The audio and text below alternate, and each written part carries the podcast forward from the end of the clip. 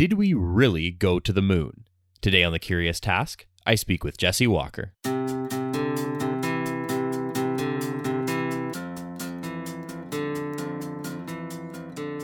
Welcome to The Curious Task from the Institute for Liberal Studies, where we explore economics, politics, philosophy, and other ideas from a classical liberal perspective.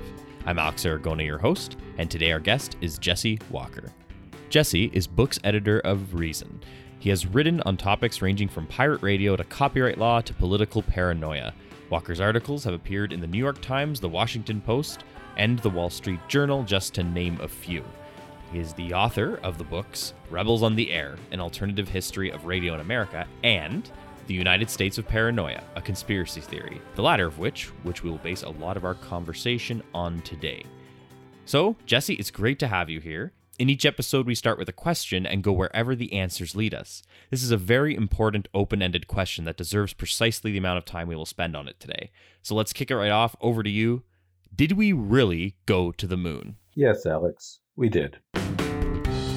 This episode of The Curious Task was produced by Alex Aragona and Sabine L. Chidiak. Our executive producer is Matt Bufton. The music you heard on today's episode was created by Lindy Vopnfjörð. You should check out his other stuff online. The Curious Task exists today because of donations of time and money from those creating it and listeners like yourself. Check us out on Patreon and find out how you can support us and get access to exclusive offers. I'm Alex Aragona. Thank you very much for joining us on The Curious Task. And from all of us, happy April Fool's Day.